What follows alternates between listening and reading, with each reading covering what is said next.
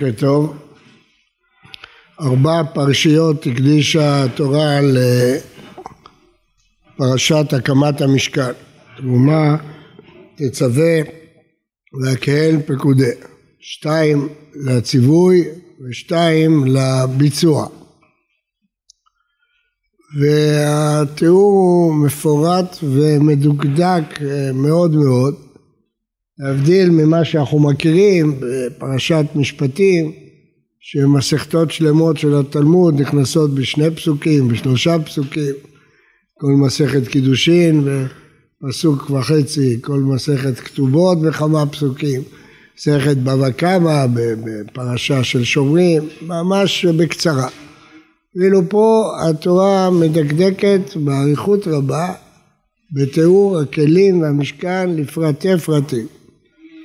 הבחין בזה הכוזרי, רבי יהודה הלוי, שאומר שבעניינים של השראת שכינה זה כמו תרופה, שאתה מקבל מתכון מדוקדק ואתה לא יכול לשנות שום דבר אה, במתכון. ולכן התורה מפרטת פה לפרטי פרטים. ואם טועים אז חושבים שהעגל זהב זה כמו כרובים מזהב נכשלים בחטא חמור ביותר. כי סומכים על דעת עצמם. ולכן, לפי רבי יהודה הלוי, התורה בפרשיות האלה דקדקה לתאר כל פרט ופרט מהקמת המשכן. אני רוצה שנתבונן בתוכן של המשכן. מה התוכן של המשכן? תוכן של המשכן כמו שהרמב"ם כותב בתחילת ספר העבודה, להיות מקום שעם ישראל מתכנס בו לעיתים מזומנות ועובד את השם, מקריב קורבנות ועובד את השם. הרמב"ן אומר שתוכן המקדש זה הארון, ששם הקדוש ברוך הוא המשיך לצוות למשה את התורה עד סיומה של התורה, דהיינו המשכו של מעמד הר סיני והדברים ידועים. אבל אני רוצה לעמוד על נקודה אחרת, אה, מעניינת ביותר. הרי לכל האלילויות ולכל העבודה הזרה היו מקדשים עד היום. במזרח יש הרבה מקדשים לאלילים שלהם. גם הם עשויים מזהב ומכסף בצורה מפוארת אה, מאוד. אם נרצה לשים את הדגש על נקודה אחת שהיא ההבחנה התהומית בין משכן השם לבין משכני האלילים היא מה נמצא בקודש הקודשים. בכל מקדשי האליל ובמקום הפנימי ביותר, הנסתר ביותר, נמצא אליל. פסל. וכל המקדש שלהם מכוון לפסל הזה. מה אצלנו יש בקודש הקודשים? הרי כל המקדש מכוון לקודש הקודשים, החצר, העזרות, ההיכל וקודש הקודשים, האולם וקודש הקודשים. מה יש בקודש הקודשים? הגמרא מספרת שכשטיטוס נכנס להיכל אז כולם הלכו לקחת כסף וזהב, היה שם הרבה זהב לקחת, והוא נכנס לקודש הקודשים, לא עניין אותו הזהב, כנראה היה לו מספיק, הוא לקח סכין ודקר את הפרוכת. הוא היה בטוח שהוא דוקר את האליל, ובאמת עובד הוואנה עשה נס, ויצאו טיפות של דם בפרוכת. הפרוכת הייתה ספוגה מדם בכל... יום כיפור היו מזים עליה הכל. והוא היה בטוח, הנה, הוא דקר את האליל. אבל אם הוא היה מסיט את הפרוכת ונכנס פנימה, מה הוא היה רואה? ומה יש שם? ארון. כל המקדש מכוון לארון. ומה יש בארון? שני לוחות אבנים. מה כתוב על הלוחות האבנים? לא תרצח, לא תנאף, לא תגנוב, לא תחמוד. זאת אומרת שהשיא של המקדש המקום הפנימי ביותר שאליו מכוונות ונשואות כל העיניים הוא ארון שכשמגביהים את הכפורת מוצאים בו לוחות אבן ומה יש בלוחות אבן? דיברות ומה הם הדיברות? ציוויים על האדם איך להתנהג כבד את אביך ואת אמך, זכור את יום השבת לקדשו, זה, זה התוכן של המקדש. כלומר, שהמפגש שלנו עם האלוה הוא שהוא לא גוף ולא דמות הגוף, הוא רק באמצעות ההליכה בדרכיו. ההליכה בדרכי השם שהוא ציווה. ולכן אחרי שאתה עובר את כל המקדש, את החצר ואת העזרות, את האולם, את ההיכל, אתה מגיע לקודש קודשים, אתה מוצא ארון מכוסה, אתה פותח את הכפורת, מה אתה מוצא? אתה מוצא לוחות שכתוב עליהם את הציוויים, את המשפטים. הקדוש ברוך הוא לא גוף ולא דמות הגוף, לא ישיגו משיגי הגוף. מה אנחנו משיגים? את הציוויים שלו, את הדיברות שלו. ולפי זה, לפי מה שאני אומר, המקדש המיוחד שבו הוא לא במה שיש בו. יש עוד מקדשים שיש בהם זהב וחסד, אלא במה שאין בו. והדברים האלה מפורשים במלכים, כן? אין בארון רק שני לוחות אבנים.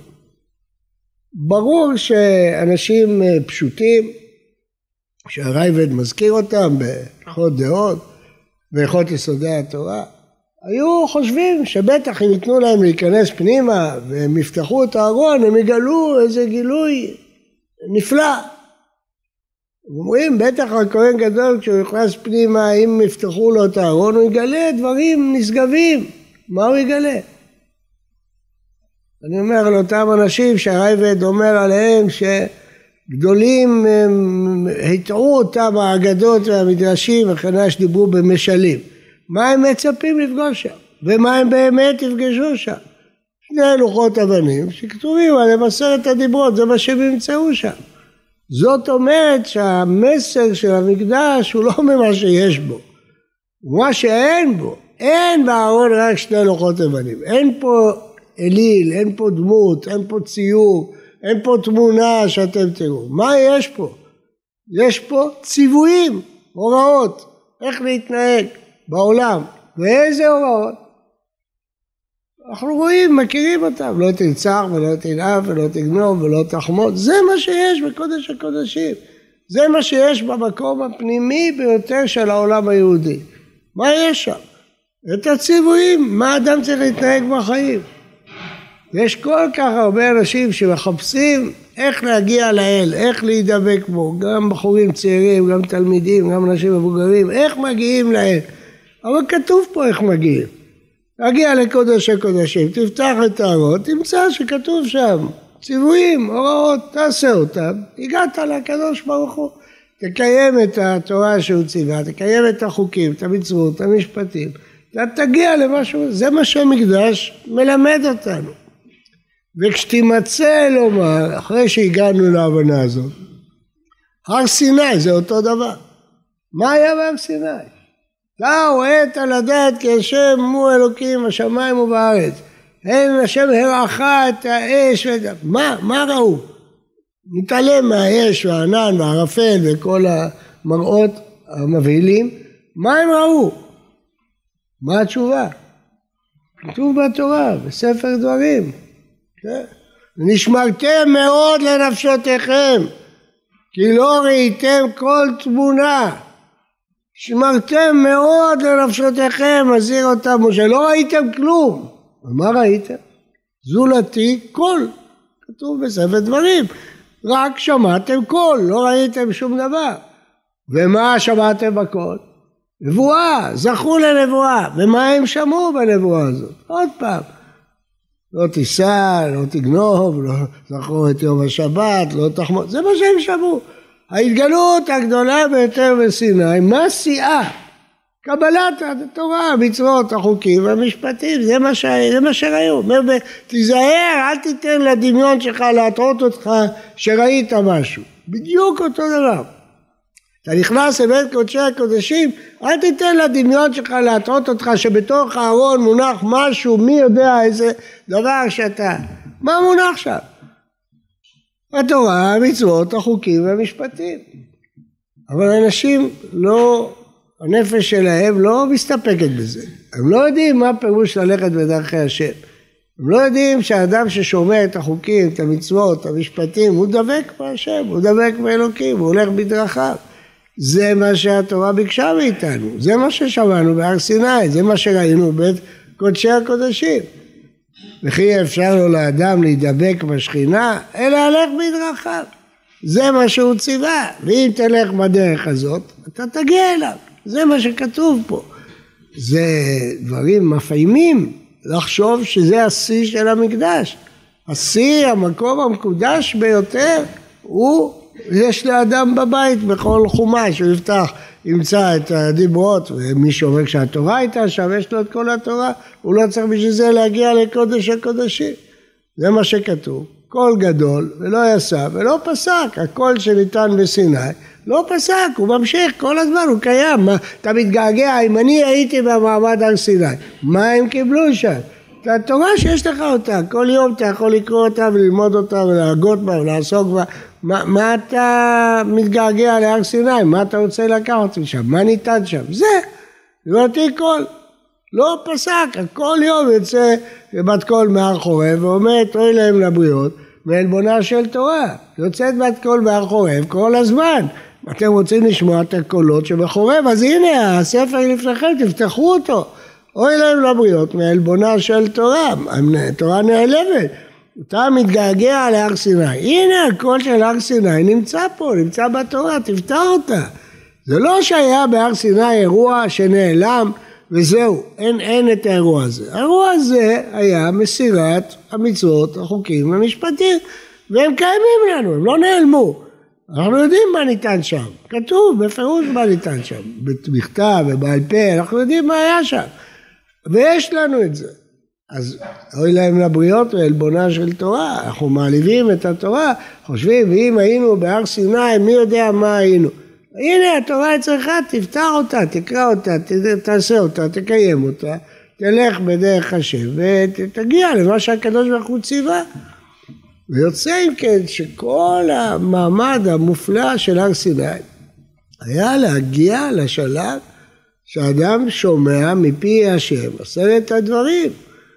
המעמד המופלא של המקדש היה שמי שמגיע באיזה כפר בצפון ובדרום ובגליל ורואה את ההוד ואת ההדר ומתפעל ומתרגל אז הוא שואל מה יש פה? מה יש פה במקדש? מה, מה, מה יש פה? לשם מה כל ההוד וההדר הזה? לשם מה שירת הלוויים? לשם מה כל הזהב והחזר? אומרים לו יש בפנים בקודש הקודשים משהו גדול מה? הוא שואל מה יש? אומרים לו הנה שני הלוחות, ויש לי את זה בבית, יש לי את הלוחות. אני יודע בדיוק מה כתוב שם. אני באתי מהצפון, באתי מהדרום, לעלות לרגל למקדש, לראות את פני השם. נכון, ככה נראים את פני השם. אם הולכים בדרכיו, אז רואים את פני השם. זה מה שהמקדש מלמד אותנו. ו- ולכן ההדגשה במלכים, אין בארון רק שני לוחות אבנים, אין, בדיוק כמו שהתורה אומרת, שמרתם מאוד לנפשותיכם כי לא ראיתם כל תמונה, אל תדמה שראית משהו אחר. וכשאתה במקדש, אל תדמיין שבארון יש משהו אחר. אין, רק שני לוחות אבנים. זה מה שיש. אז המסר הגדול, העולה מהמקדש הוא אותו מסר שעלה בהר סיני בפרשה, בשתי הפרשיות הקודמות, יתרו ומשפטים. והוא אותו מסר, לא מה הם ראו, אלא מה הם לא ראו. לא ראיתם כל תמונה. בהתגלות הכי גלויה ומפורשת של השם לא ראיתם שום תמונה. ואותו מסר במקדש. במקום הפנימי של המקדש אין רק שני לוחות אבנים. והמסר הזה צריך להדהד אצל האדם. למה? כי קשה לו לקבל את זה. זה לא דבר קל לקבל את זה. הרבה יותר קל לאדם להאמין באליל, כמה שזה נראה לנו מטופש. טיפשי, ובאמת זה טיפשי, הנביאים לועגים להם, כסילים, כן? אתה לוקח את אותו עץ וחצי אתה מבשל את האוכל שלך ובחצי השני אתה סוגד לו ואומר זה אלוה אבל זה מיליונים ומיליונים מיליונים של בני אדם חושבים שזה נקרא אל וסוגדים לו למה נלך רחוק? ישראל כשמשה בושש לבוא עשו עגל זהב עגל זהב זה דבר מוחשי, דבר שאפשר להרגיש, אפשר לראות, אפשר להתפעל אבל חוקים, לא תגנוב, לא תנאף, לא זה, חוקים, זה משפטים, מזה קשה להתפעל. אז לכן התורה מזהירה ומהדהדת את המסר הזה פעמיים. גם בפרשת יתרו ותרומה, לא ראיתם כל תמונה יתרו במשפטים, וגם בארבע פרשיות המשכן, אין בארון רק שני לוחות אבנים. מה לא ראיתם? כי צריך להעביר את עם ישראל מהאמונה האלילית שהייתה נפוצה כל כך בעולם לאמונה מופשטת, מופשטת של אל שהוא לא גוף ולא דמות הגוף. והדבר הזה הוא קשה לרוב בני אדם, קשה להם לעכל דברים מופשטים בכלל. וקשה להם לעכל שהדרך להגיע להשם היא לשמור את חוקיו, מצוותיו ומשפטיו. זאת הדרך הכי אה, קרובה להגיע להשם. והמאמץ הזה של התורה ושל הנביאים היה ארוך, ממושך ולא קל. לא קל כי כש, כשהנביא אומר לעם ישראל, ירמיהו, ראיתם מה קרה כשעבדתם עבודה זרה, אז מה עונות לו אנשים? ההפך, כל החורבן קרה בגלל שהפסקנו לעבוד למלאכת השמיים.